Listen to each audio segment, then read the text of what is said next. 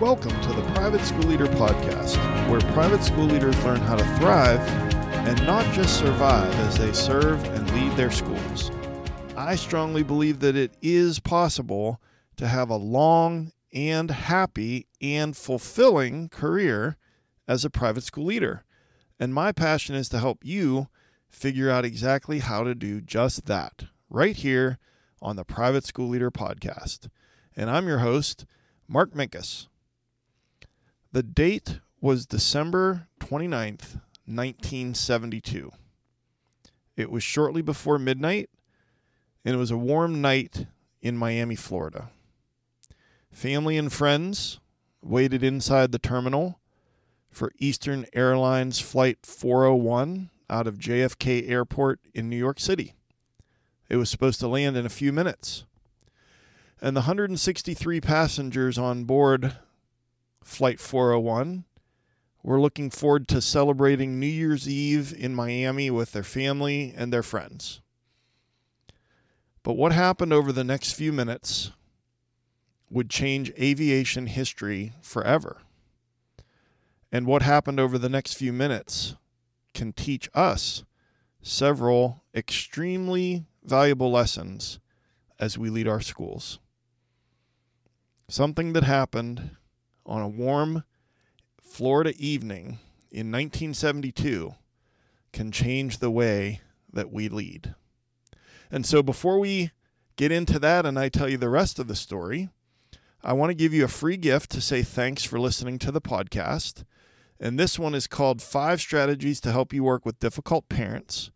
And we know that it's part of the job to work with private school parents, and most of them are great, but some of them can be demanding and very difficult. And so, this guide will give you the tools you need to build better relationships and have better meetings with the parents at your school. And so, you can go to theprivateschoolleader.com slash parents to grab that guide called Five Strategies to Help You Work with Difficult Parents, theprivateschoolleader.com slash parents.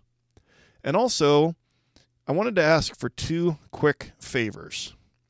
You know that it's my goal to help as many private school leaders as possible. And there's actually two ways you can help me out with that. So, first of all, I'd love it if you would please share this podcast with another leader that you know or an aspiring leader at your school.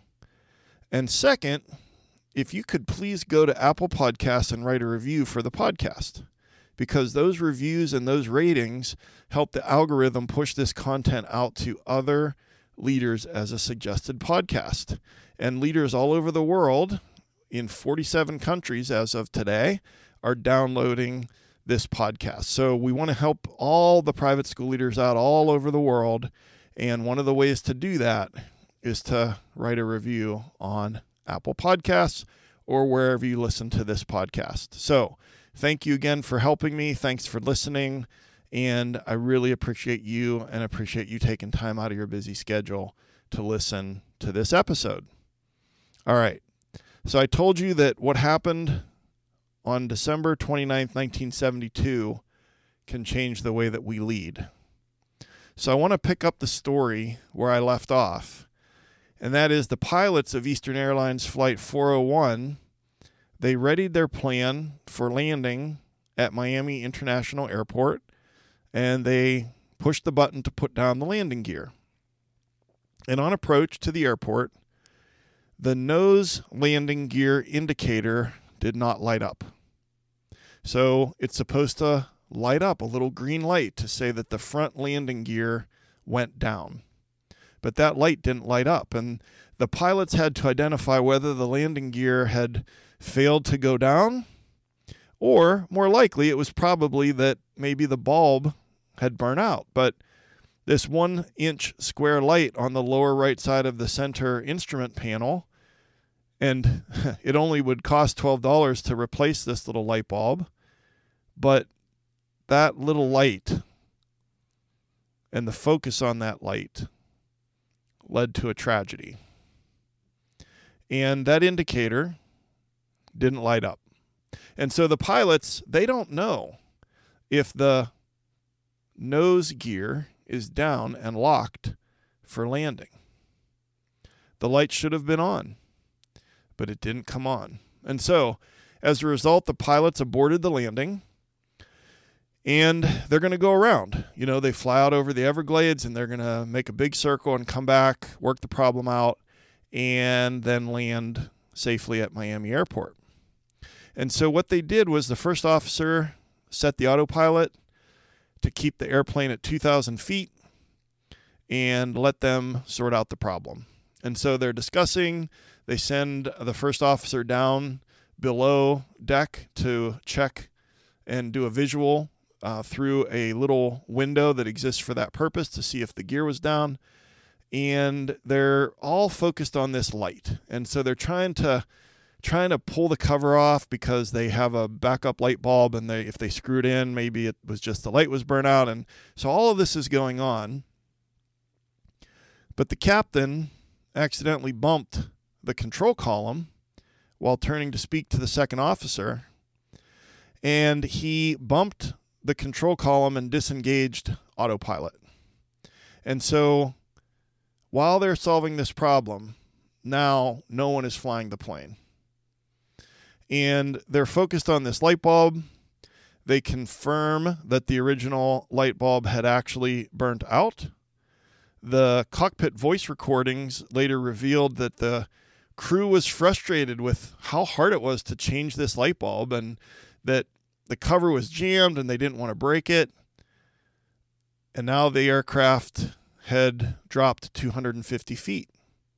And there was actually an audio warning from the speaker next to the second officer that alerted them to this fact that they were no longer on autopilot, that they had dropped altitude. But no one listened, no one heard it. They were too focused on the light bulb. And there were at least four indicators that this airplane, Eastern Airlines Flight 401, was slowly descending toward the Everglades the vertical speed indicator, the captain's autopilot display, the audio warning all go unnoticed by the crew as they're focused on the light bulb. And just a few minutes later, while the pilots are still working on the light bulb, the first officer noted noticed that their altitude, that they were dangerously low, and then the radar starts sounding a warning. Terrain, terrain. But by the time the pilots realized their situation, it was too late. And seconds later, Flight 401 impacted the Everglades in a left turn and began to incinerate, disintegrate, and the, the wreckage was strewn over an area of 50 square kilometers. And this was the first accident in aviation history that involved a wide bodied airliner. These are the big ones. And it was the most deadly crash in the United States at that point. And somehow, miraculously, 75 passengers and crew survived, but 101 passengers and crew died in the fiery crash. And so, um, you'll not be surprised to hear that the National Traffic and Safety Board, the NTSB, started an in depth investigation. And they found out that the only thing wrong with that airplane was that burnout light bulb. The landing gear was down in the locked position, and the human error was among the four people in that cockpit the pilot, the first officer, the flight engineer, and the technical officer, all four highly experienced pilots that crashed a plane into the Everglades because of a burnout light. Well, what are the leadership lessons that we can learn from Eastern Airlines Flight 401 that we can apply quite easily to our leadership at our private schools? Well, there are five lessons that we're going to discuss today. Number one, beware of cognitive tunneling. Number two, embrace crew resource management. Number three, encourage open communication. Number four, simulate high stress situations. And number five, learn from our mistakes. And I always hope that when you're listening that you're doing something else while you're listening. That you're driving to school, driving home, running errands, working out, walking the dog. And so I always try to take good care of you in the show notes. And so all of this will be there as far as the the points that I'm trying to make, the the lessons that we're trying to learn. And so maybe you can just listen and let it sink in, and then it's always available to you there at um, theprivateschoolleader.com slash episode 46 to go back and look at those show notes. But lesson number one is to beware of cognitive tunneling. And this is a quote from um, an article that I've linked in the show notes. And it says, as long as stress levels are not too high, the average human has enough additional information processing capacity to notice things unrelated to the current task, such as the audio altitude warning and instruments indicating a descent. So, as long as stress levels are not too high, is the key phrase in that quote. Because when our stress levels are high, then cognitive tunneling can happen. And this is when one particular task is given a very, very high priority at the expense of other tasks, or maybe at the expense of all other tasks. And it can be especially dangerous when the task being focused on is actually less important than the tasks being neglected. And so I think you can see where I'm going with this. Three pilots focused on that light bulb while the fourth pilot was making his way down to, um, look out that little window to see if the landing gear was down.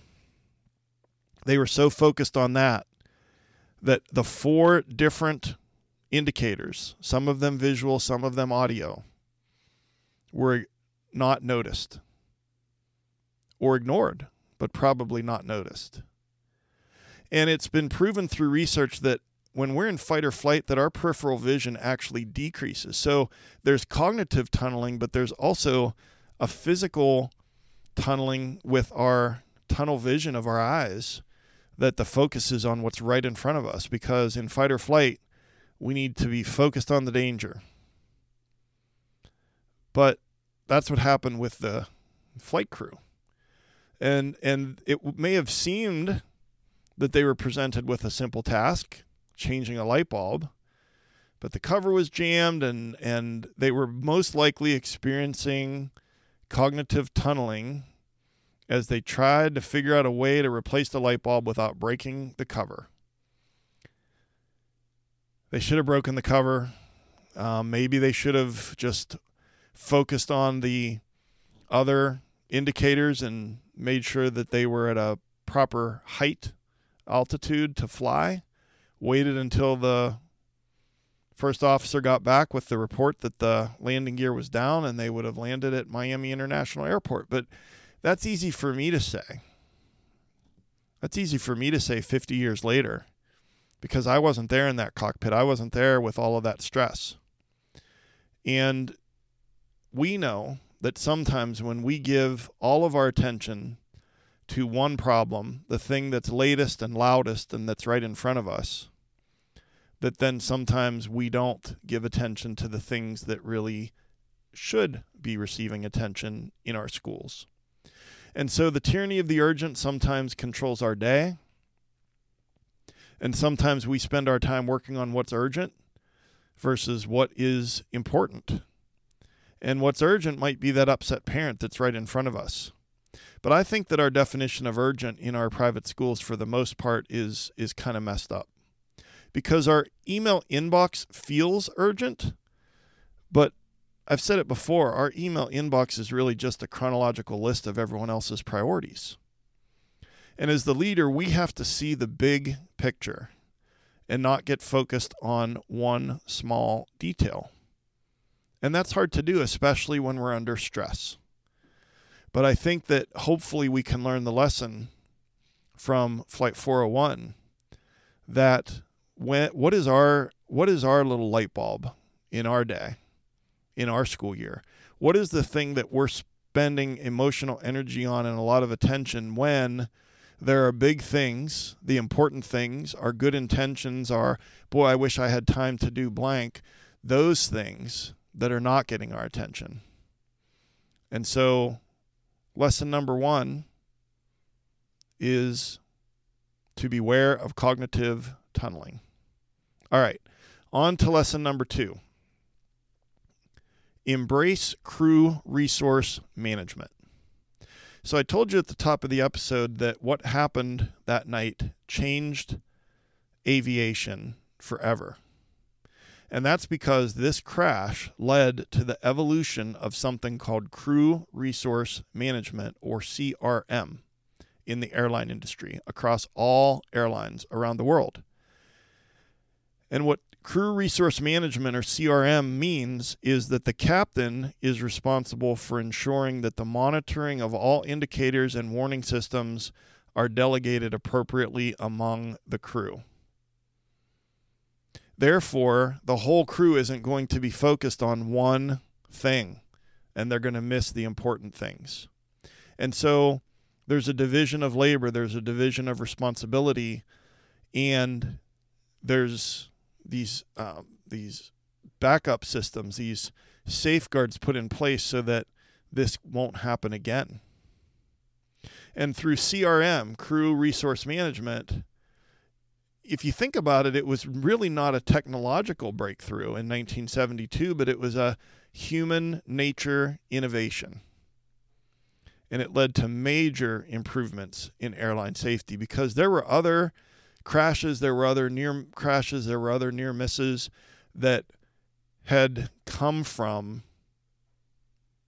exactly what was going on in that cockpit, which is not a good division of labor, getting distracted on something small and not noticing what's important.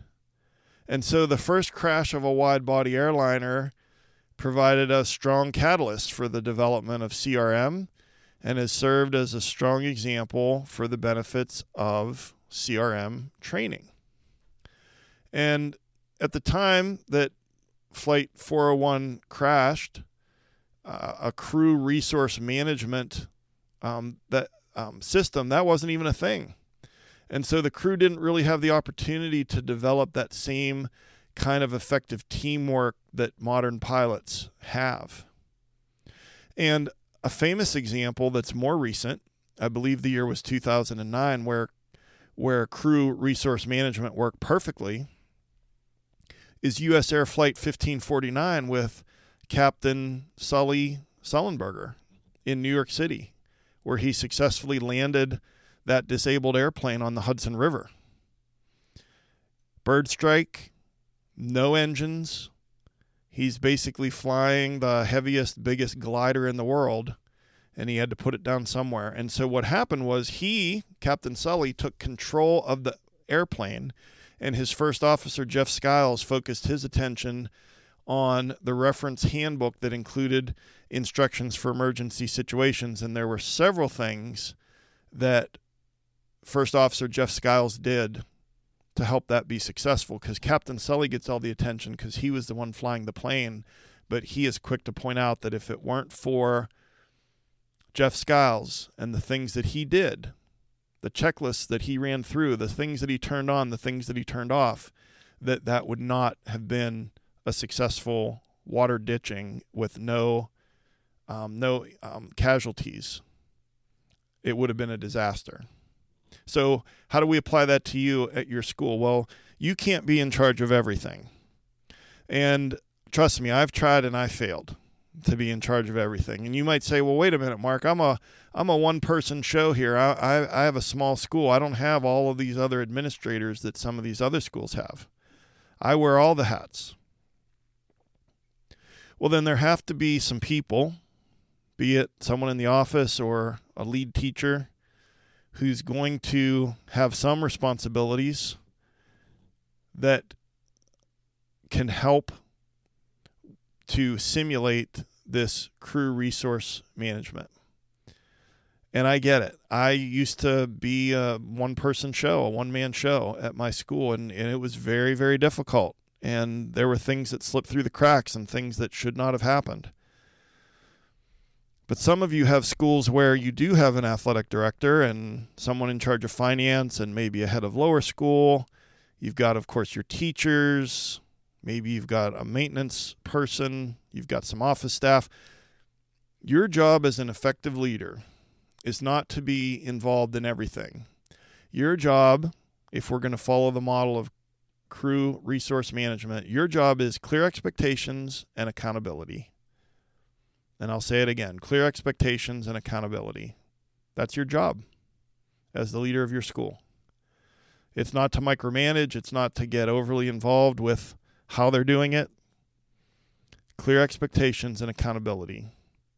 So, lesson number two from Eastern Airlines Flight 401 is customer, excuse me, crew resource management. All right, let's go on to lesson number three encourage open communication. So, my middle daughter, she used to watch the show Air Disasters. And um, you can imagine what that show is. They take all these different plane crashes from around the world, they do a reenactment of the crash, and then the main focus is on the investigation afterwards. And one summer when she was watching it, and I was around um, for a couple of a few days, I kind of got sucked in, and I was pretty interested in this show. And a lot of them, you know, it was a mechanical failure, it was weather, it was a lightning strike, it was a bird strike. But I got to tell you, most of the time, it was human error. And a lot of the time, when they would get the black box and there would be the audio record of the audio that would happen inside of that cockpit, there were many times that I remember where a junior officer would speak up and the more experienced pilot would ignore the the junior officer or just say everything's fine. And my point in bringing that up is because the application to our schools would be we need to encourage open communication and create emotionally safe spaces to share information and have some meeting norms where people feel like they can speak up and that they're not going to get talked over, they're not going to be ignored, the body language isn't going to be isn't going to happen and and make sure that it's clear and everybody else gets the message. Here's the thing. Just because someone hasn't been at your school for a long time doesn't mean that they what they have to say is a waste of time. You hired them or your board hired them and they are probably a person that's capable and has some things to say, but here's the problem is there's that whole seniority thing now, I've been at this school for blah, blah, blah, so many years. I think that in some of these meetings, that sometimes seniority plays a role. I think sometimes gender plays a role.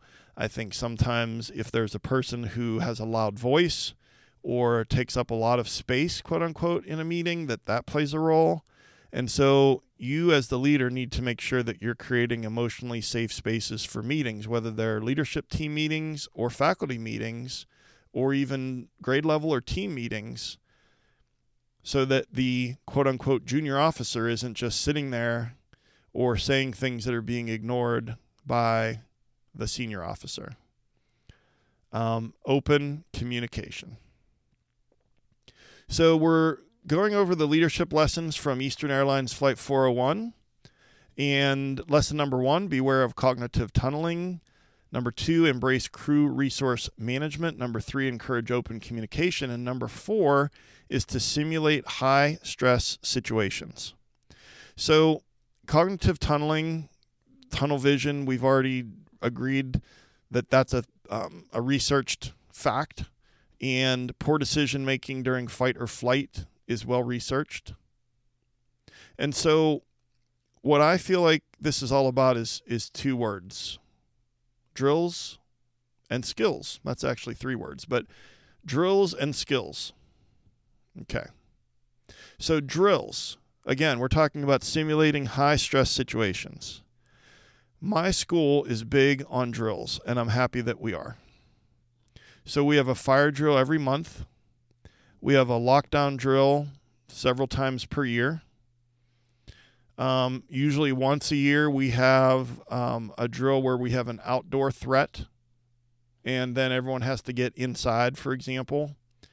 Um, we will have a weather emergency threat, um, excuse me, a weather emergency drill, um, usually once a year.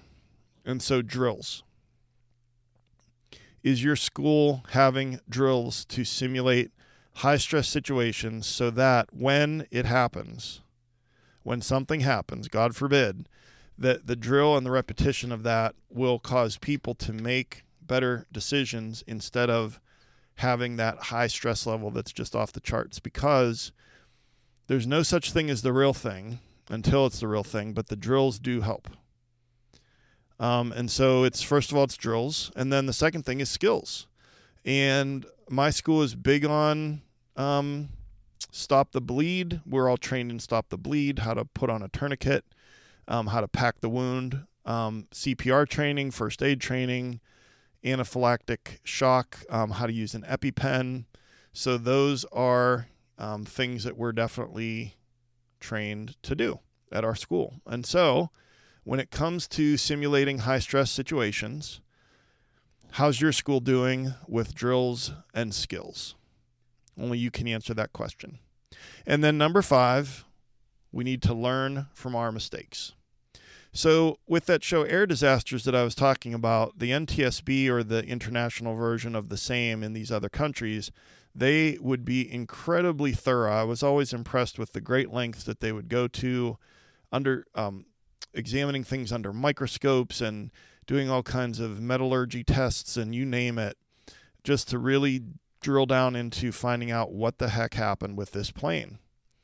And they then would talk after they would figure out what happened is let's say let's say that there was a uh, crash in Argentina, okay? And so then the local whatever they call their NTSB in Argentina, they would investigate so on and so forth. And then they would talk about the new policies and procedures and trainings that were implemented in that country for the pilots and with the planes uh, moving forward to make it more safe. And so um, one more example that is recently my wife was um, watching a documentary about the space shuttle Challenger that exploded in the 80s. And I was listening and then I read a little article on it and you know you had the Rogers Commission report and the US House Committee report on what happened and it was the O-rings and who knew what when and all that and you know I'm less interested in the finger pointing and the blame and more interested in what can we do to make this safer moving forward to make this better. And a few episodes ago, I did a episode on um, leadership lessons from a Navy SEAL, and I mentioned that Navy SEALs have what they call an AAR or an after action review, and that is where rank is thrown out the window. Everyone can speak freely, and after any operation, they talk about what went well, what went wrong, and what can we do better. And the application for us as school leaders is is that we need to do the same thing. And I'm thankful that at my school that we de- debrief. It's on the agenda um, after an event. We debrief events. Um, so, for instance, Grandparents' Day or Back to School Night. You know what went well, what didn't, what can we do better next time. But we also will debrief, or the security team or the safety committee, and sometimes I might be asked to be there for that, depending on the scope of the the event that happened. Um, but there's always a debrief after a fire drill or after um, some kind of incident. And I'm recalling now at my first school um, a situation where it was an emergent situation. And what it was is I walked into the science room, 10th grade biology class was happening. And I walk into the room. I was called to the room. I walk into the room, and in the middle of the room, sitting on the floor, is my science teacher. And she is holding in her arms a 10th grade boy who is unconscious, and there's blood everywhere. Everywhere. And that's what I see. And so we dealt with it. Um, we, you know, of course, called 911 and figured out that the bleeding was coming from his scalp, and that's why there was so much blood. And um, she said he just fell out of his chair um, and is unconscious and got you know got the kids out of the room got the ambulance there got it all squared away. And then of course we did a um we did a review. We did an after action review. And um, it turned out he was okay. And actually strangely what happened was is that he had a seizure. And that seizure was determined to be because he wasn't washing his hands when he was changing the kitty litter at it, at his house with his pet cat and somehow that toxicity impacted him and he passed out and fell, hit his head, and that's where all the blood came from. But my point is, is that after that, then we got together, the teacher, a couple of administrators, um, our director of facilities, and we had a little bit of uh, we had an after action review and what what went well, what do we need to do better, and we actually came up with a a policy that we implemented that had to do with how teachers in an emergency situation will contact the office. And so something came out of that that hopefully then kept people safe, safer.